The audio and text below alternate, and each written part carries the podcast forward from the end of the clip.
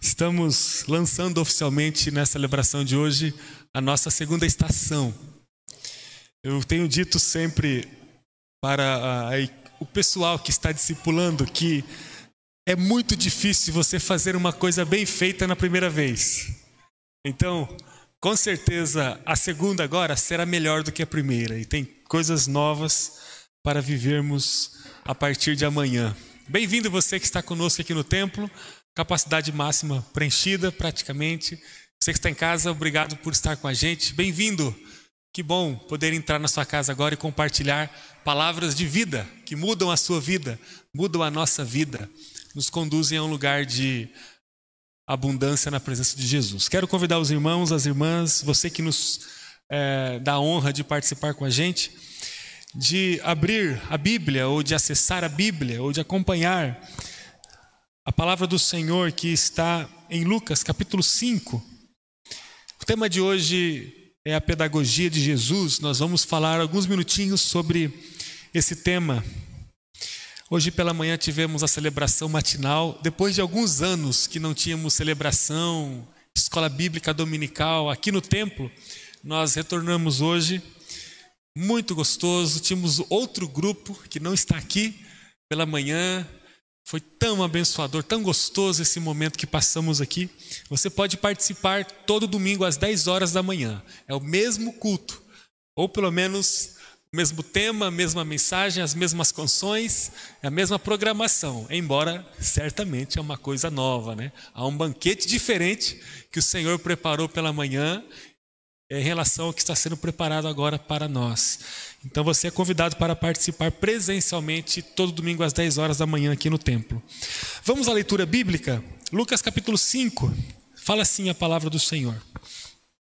Estando Jesus à beira do lago de Genezaré, grandes multidões se apertavam em volta dele para ouvir a palavra de Deus. Ele notou que junto à praia Havia dois barcos vazios, deixados por pescadores que lavavam suas redes. Entrou num dos barcos e pediu a Simão, seu dono, que o afastasse um pouco da praia. Então sentou-se no barco e dali ensinou as multidões. Quando terminou de falar, disse a Simão: Agora vá para onde é mais fundo e lancem as redes para pescar. Simão respondeu: Mestre, trabalhamos duro a noite toda e não pegamos nada. Mas, por ser o Senhor quem nos pede, vou lançar as redes novamente. Dessa vez, as redes ficaram tão cheias de peixes que começaram a se rasgar. Então pediram ajuda aos companheiros do outro barco, e logo os dois barcos estavam tão cheios de peixes que quase afundaram. Quando Simão Pedro se deu conta do que havia acontecido, caiu de joelhos diante de Jesus e disse: Por favor, Senhor, afaste-se de mim, porque sou homem pecador.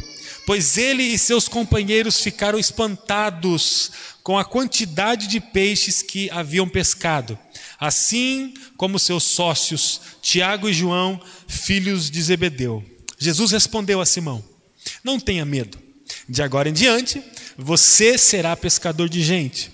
E assim que chegaram à praia, deixaram tudo e seguiram Jesus novamente. Oremos, Senhor, obrigado por tua palavra. Que o Senhor possa agora tocar profundamente na nossa vida, de uma forma inédita, e que, excepcionalmente, nessa noite, tenhamos uma palavra excepcional, uma palavra que nunca ouvimos antes, de um jeito que nunca sentimos antes. Fale com poder e glória em nossa vida, com perdão dos nossos pecados, pela obra de Jesus Cristo. Oramos. Amém. O texto nos fala de uma experiência em que Jesus teve com os seus primeiros discípulos. A partir desse texto, eu gostaria de, em poucos minutos, falar com você sobre a pedagogia de Jesus. Pedagogia é a ciência que estuda o ensino, né? a transferência de informação, o processo de aprendizagem. Isso é pedagogia. Eu queria pensar então com você sobre a pedagogia de Jesus. A partir desse texto, nós encontramos Jesus dando os primeiros passos com os seus primeiros discípulos. Jesus estava ali no lago de Genezaré quando muita gente começou a se aproximar, muita gente começou a se chegar. Muita gente estava admirada com o que Jesus Cristo já estava fazendo. Se lermos o capítulo 4 de Lucas, capítulo anterior ao que nós lemos, nós vamos ver Jesus expulsando demônios, ou seja, trazendo cura ao cativo. Nós vemos Jesus libertando os atordoados, atordoados por espíritos malignos. Isso representava uma nova vida, uma nova caminhada, uma libertação. As correntes caíam dos pulsos quando Jesus vinha e tirava uma possessão demoníaca de alguém. Nós encontramos no capítulo 4, a partir do versículo 38, Jesus curando a sogra de Simão Pedro. E aí, depois que o pessoal viu Jesus curando a sogra de Simão, as pessoas começavam a trazer enfermos, pessoas doentes. Jesus vinha com poder e curava os enfermos. Então, os sinais, os prodígios de Jesus começaram a ganhar notoriedade e as pessoas começavam a procurar Jesus. E Jesus se deparou no momento ali com uma grande multidão em volta do lago de Genezaré. Por causa disso, Jesus então tem a ideia de pegar um dos barcos que estavam ali e, junto com seus discípulos, se afastar um pouco da margem. E do barco, junto com os discípulos, Jesus começa então a ensinar essa multidão. E ali Jesus começou a estabelecer o padrão da caminhada da vida com Ele. Jesus começa a estabelecer um padrão da caminhada da vida com Ele. Caminhar com Jesus não é caminhar de qualquer jeito. Falar sobre a pedagogia de Jesus é falar sobre o padrão que Jesus estabelece. Ninguém caminha com Jesus de qualquer jeito. Ninguém caminha dentro de um matrimônio de qualquer jeito. Ninguém cuida corretamente, em amor, em ensino, em cuidado, em presença de um filho, de qualquer jeito. Ninguém prospera profissionalmente de qualquer jeito. Ninguém é saudável de qualquer jeito. Ninguém tem bons amigos. Ninguém é bom amigo de qualquer jeito. A questão é que nós não construímos nada bem feito de qualquer jeito. Por que caminhar com Jesus de forma próspera, impactante, correta, seria de qualquer jeito? Jesus então passa aqui a mostrar o padrão da sua caminhada com os discípulos. E a primeira coisa que Jesus estabelece é que todo resultado que ele tem para gerar na vida dos que se aproximam dele não passa pela capacidade desses que se aproximam dele. Todo resultado não depende do esforço do discípulo, mas da presença poderosa de Jesus. Primeira coisa que nós aprendemos com a pedagogia de Jesus aqui é que qualquer coisa que transforme a realidade humana, uma realidade pobre, fraca, passiva de quedas, de adoecimento, de infelicidade, de sofrimento, de pecado, qualquer realidade que possa representar uma humanidade falida, que somos nós, só pode ser transformada pelo poder de Jesus e não da própria humanidade. Não há em nós a capacidade de arrumar as coisas que estão bagunçadas em nossa vida. Jesus ensina aqui que qualquer resultado de transformação e vida só pode vir de Suas mãos. Jesus promoveu essa experiência logo no início, no início da sua caminhada com os discípulos, para dizer a eles que a força estava nele o texto fala que os discípulos estavam num certo lugar do lago e depois que Jesus ele propaga ali, ensina ali aquela multidão, ele pede para que os discípulos navegassem um pouco mais para o meio do lago, um lugar mais profundo. E ali é a experiência que nós lemos. Jesus pede para os discípulos lançarem as redes ao mar. E aí Simão olha para Jesus no versículo 5 e fala: Mestre, com todo respeito ao Senhor, nós pescamos a noite inteira. Trabalhamos duro a noite inteira. Eu queria com muita humildade dizer a ti que o mar não está para peixe hoje. Então, eu acho que é melhor a gente voltar mais tarde, à noite ou outro dia. Mas, porque o Senhor está pedindo, e o Senhor tem uma baita moral com a gente, estamos admirados com aquilo que o Senhor está fazendo. O Senhor acabou de fazer uma coisa ali extraordinária, curou a sogra do Pedro, tanta gente, libertou o endemoniado, Senhor, porque o Senhor está pedindo, nós vamos fazer. Então o texto diz que os discípulos foram para um lugar mais profundo, lançaram as redes, e aí quando eles puxaram as redes estavam abarrotadas de peixes a ponto de se rasgar. E aí os discípulos começaram a jogar os peixes para dentro do mar, do barco, e o barco começou a balançar, ficar meio penso, e aí chamaram outro barco, segundo barco, e vem outro barco, estaciona ali próximo deste, onde Jesus estava, e também começaram a carregar de peixe, e os peixes não paravam de chegar através das redes, e o texto fala que os, os, os barcos quase, quase sossobraram, quase afundaram, de tanto peixe que naquele momento os discípulos de Jesus pescaram. Jesus mostrou ali que o poder está na presença dele e não na força dos discípulos. Convenhamos, eram pescadores, era gente com alto gabarito de técnica da pescaria. Mas Jesus mostrou que, olha, existe um nível de abundância, existe um nível de vida plena na presença de Jesus e só na presença de Jesus. Não tente buscar plenitude nas conquistas que podem ser construídas por suas mãos. A conversa com Jesus é a presença dele que gera abundância na onde nós estamos. A segunda coisa que Jesus estabelece aqui como padrão é que nada pode ser construído na individualidade.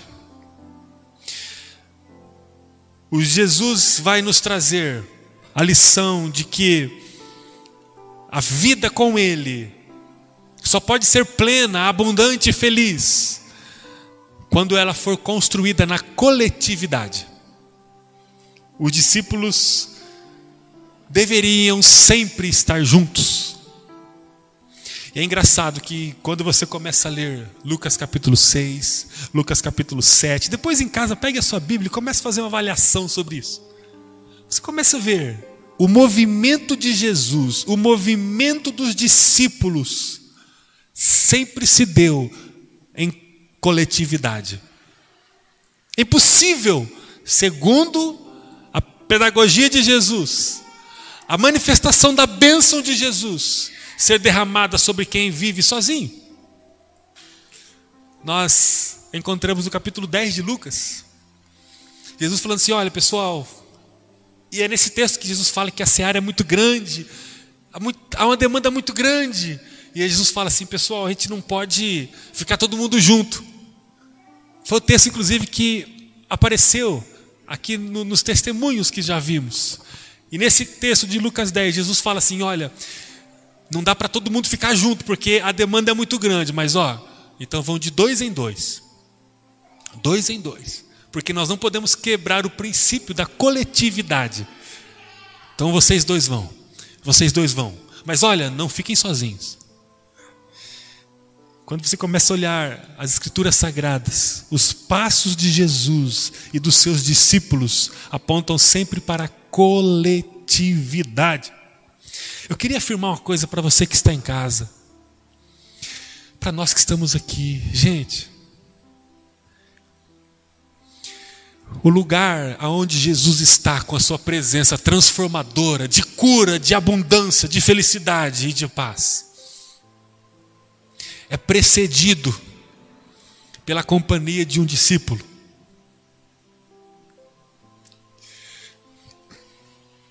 Existe uma barreira entre você e o Senhor, que se chama a convivência de um discípulo.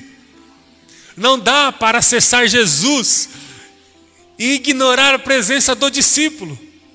Você precisa colocar a sua vida em contato com alguém que ama Jesus ou que está lutando muito para oferecer a Jesus um amor um amor puro, um amor verdadeiro. Aqui nós não estamos falando de perfeição, de uma conduta moral irrepreensível. Nós não estamos falando de alguém que não tem defeitos, que não tem vícios, que não tem fraquezas. O que nós estamos falando é que para acessar Jesus eu preciso acessar um discípulo dele, ainda que esse discípulo seja muito limitado. Até porque, como nós já aprendemos no primeiro ponto, não é sobre nós. Não é sobre a nossa força, não é sobre a nossa habilidade, não é sobre o nosso carisma, não é sobre o nosso conhecimento teológico, não é sobre o nosso, tempo de vida cristã, não é sobre isso que o texto fala. O texto fala que é Jesus quem faz, mas Jesus faz num grupo, Jesus faz na coletividade. Ninguém vive os efeitos transformadores do Evangelho solitariamente. Se você fizer uma leitura dos capítulos seguintes, você vai encontrar sempre os discípulos em grupo. Eu até brinquei hoje cedo aqui. Lembrei do Éder. O Éder estava sentado ali. Uma benção receber o Éder aqui hoje. A irmã Carmen, a irmã Carmen veio no culto hoje. Veio, fizemos um, pessoal veio um grupo de segurança, fizeram uma corrente para ninguém se aproximar da irmã Carmen, mas ela estava ali, foi uma benção ver a irmã Carmen. Tanta gente que veio hoje. E eu, quando olhei para o Éder, que é um eletricista, veio em minha cabeça que a corrente elétrica ela não, ela não chega só com uma via da fiação. O Junão também é, né, Junão? Os melhores eletricistas de Maringá estão aqui. E a corrente elétrica não, não chega só com uma via. Tem que ter as duas, os dois polos. Quando os dois estão juntos, logo a corrente elétrica pode chegar. E se eu falar para você que tem gente que está sozinho, loucamente achando que pode receber a corrente do sobrenatural, da cura, da vida gente que está sofrendo com escassez, seja na, na área que for, mas olha para a vida e fala: Bendito seja o Senhor. Como é bom poder amar Jesus, ser amado por Ele. Como é bom edificar um propósito de vida nele. Gastar os meus dias para amá-lo e para cumprir a Sua vontade. Tem gente que acha que pode viver isso sozinho. É um fio que está solitariamente ali. Nós precisamos entender que Jesus ensina que a vida só pode ser próspera segundo a vontade dele, que a salvação só se revela na vida daqueles que vivem a coletividade da igreja. Caminhar sozinho na vida solitária é um erro que pode ser capital, é um erro que pode ser mortal, espiritualmente para muita gente. Podemos afirmar, meus queridos irmãos e irmãs, que muitos que se perdem trazem um registro de vida solitário. Muitos que se perdem trazem um registro de vida solitário. Terceira coisa para a gente terminar é que, além de entender que é Jesus que opera e não nós, e também que ele só opera na coletividade. E aqui eu não estou dizendo que Jesus não vai encher a sua vida no seu particular. Quando você está ali na sua solitude, sozinho ali, vem o Senhor e derrama graça sobre você. Quando você o procura de madrugada na oração, quando você pega o seu diário de crescimento integral, procura ali o texto bíblico, ouve a canção com o coração carregado de temor, é edificado pela canção, depois medita na palavra, intercede, faz ali o seu diário, ora por pessoas. Não estou dizendo que nesses momentos Deus não vai derramar sobre você a presença dEle, o renovo dEle, a alegria no Espírito, mas eu estou dizendo que isso vai acontecer porque você alimenta a sua vida na coletividade. É na coletividade que eu credencio a minha vida para receber a presença de Deus, para largar os meus vícios, deixar as mazelas que corrompem a minha vida. É na coletividade que eu encontro um estilo de vida, na presença de Deus. E para terminar, a abundância de Jesus, que se derrama sobre nós, porque vivemos na coletividade, vai abundar na vida de pessoas que estão próximas de nós. Jesus fala de uma pescaria abundante. O que Jesus tem para a minha vida, pastor? Alguém pode perguntar. Eu diria a você, pelo poder da palavra do Senhor, uma vida de pescaria abundante. No início da sua caminhada com os discípulos, Jesus definiu o propósito da caminhada: alcançar pessoas e fazê-las discípulos. Jesus sempre foi muito coerente. Em Lucas 5, nós encontramos Jesus começando o seu ministério com os primeiros discípulos, falando do quê? Pescaria de homens. Depois de executar o milagre, Jesus diz assim a Simão: Simão, vocês agora serão pescadores de homens. Jesus passa todo o caminho ministerial, aqueles três anos de muito trabalho. Depois passa pelo martírio, morre, é sepultado, ressurge ao terceiro dia, vence a morte. Depois fica mais 40 dias com os discípulos. E nesse período ele pela boca do evangelista Mateus, no capítulo 28, a partir do versículo 19, ele diz: Olha, nós começamos lá atrás a falar sobre isso, lembra, Simão? Aquela pescaria, naquele momento lá no, no lago, depois de ensinarmos, a gente foi para o lago e ali eu ensinei para vocês como que seria. Vocês como pescadores de homens. E no final de sua vida, Jesus, através de Mateus 28, fala: Ide por todo mundo, pregai o evangelho a toda criatura. E aqueles que crerem, e crerão muitos, devem ser batizados em nome do Pai, do Filho e do Espírito Santo. E vocês devem ensinar todas as coisas que eu vos tenho dito. Jesus ele começa falando sobre a pescaria e ele termina falando sobre a pescaria. Nós somos chamados para tocar em pessoas. Jesus sempre foi muito coerente. Povo de Deus, é Jesus quem faz. Comece a partir de amanhã, estamos lança, oficialmente lançando a segunda estação. Comece a partir de amanhã, se voltar mais para Jesus, Para de ficar com os olhos concentrados apenas nas suas crises, nas faltas, nos medos, nas, nas ameaças que estão à sua volta. Pare um pouco de olhar apenas para o, o, defeito de quem está ao teu lado. Pare um pouco de olhar para o próprio defeito. Comece a dobrar mais a sua vida na presença de Jesus, porque é Ele quem faz. É Ele que vai fazer. Que vai fazer o quê? Vai fazer tudo aquilo que você precisa que seja feito.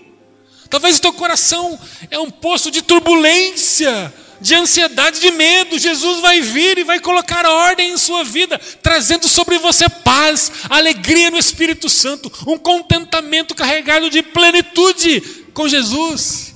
Talvez a tua vida familiar é um tumulto. Jesus pode transformar a sua casa. Quando ouvimos aqui no início o testemunho da Gi, que, que ela disse? Olha, depois que eu comecei a encontrar Jesus na minha casa, no meu tempo a sós com Ele, a minha família foi transformada. E eu conheço a sua família, eu posso dizer que é fato. O testemunho dela é autêntico. Quando encontramos a irmã Maria dizendo que se a gente não alimentar a nossa vida na palavra todos os dias em casa, nós vamos ficar fracos e vamos adoecer. São vidas que estão vivendo o impacto. Talvez você está olhando mais para as coisas que a vida tem trazido a você, ao invés de se derramar diante de Jesus. Olha, é Jesus que resolve a sua vida. 20 minutos 20 minutos você vai entregar a Jesus todos os dias. Entenda que você não vai poder andar sozinho mais. Ou você anda com os discípulos? Um pelo menos. Ou você está tapando os seus ouvidos para a pedagogia de Jesus? Abra o teu coração. Entregue a sua vida a Jesus, entregando-a para alguém. Não é uma questão de um ensinar o outro, é uma questão de dois crescerem juntos. Não é uma questão de que um sabe e o outro não sabe.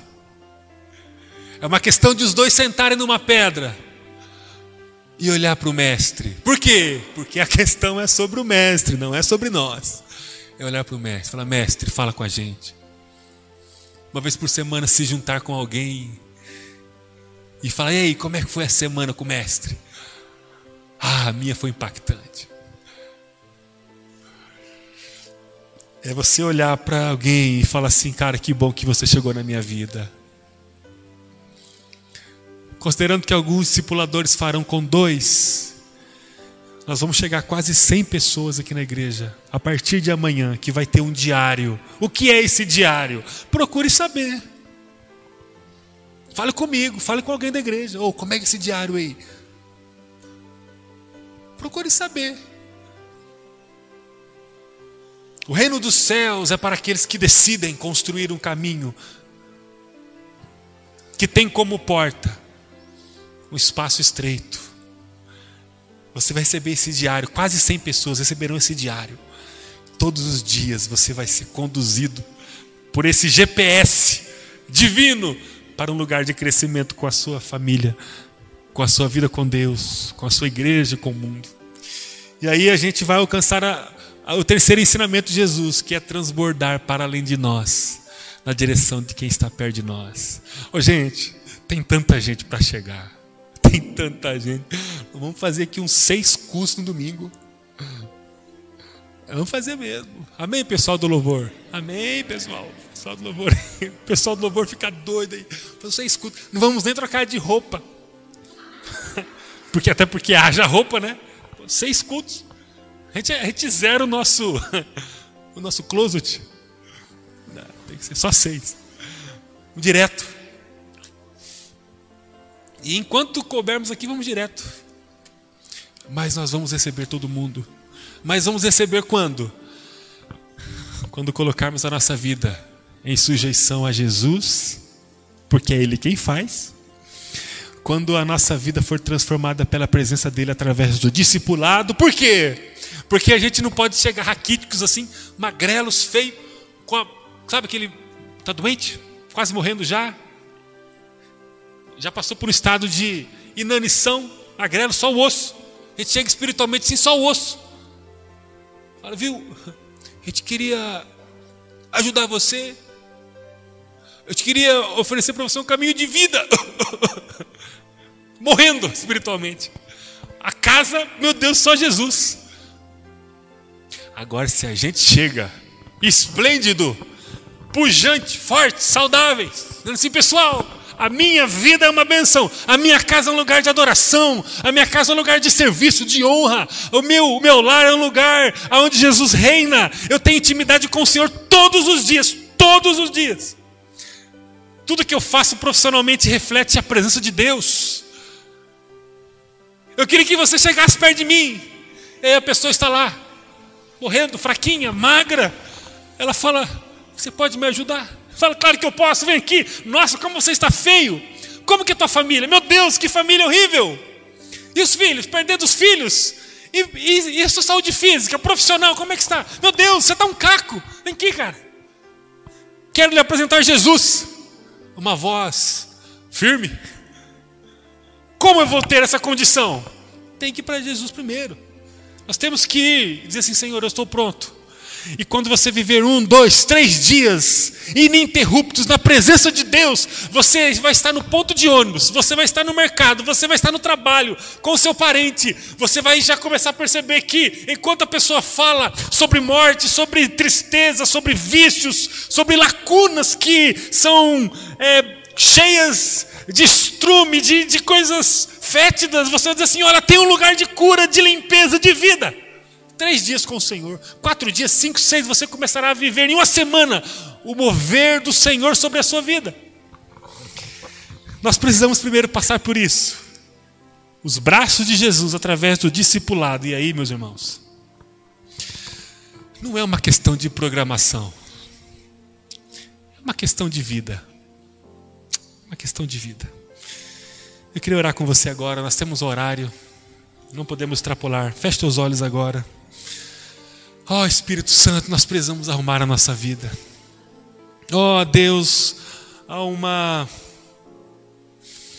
pedagogia, há um ensino que o Mestre nos dá nessa noite sobre a força dos teus braços sobre nós, sobre o processo de discipulado e sobre o derramamento da tua presença na vida de pessoas através da nossa vida.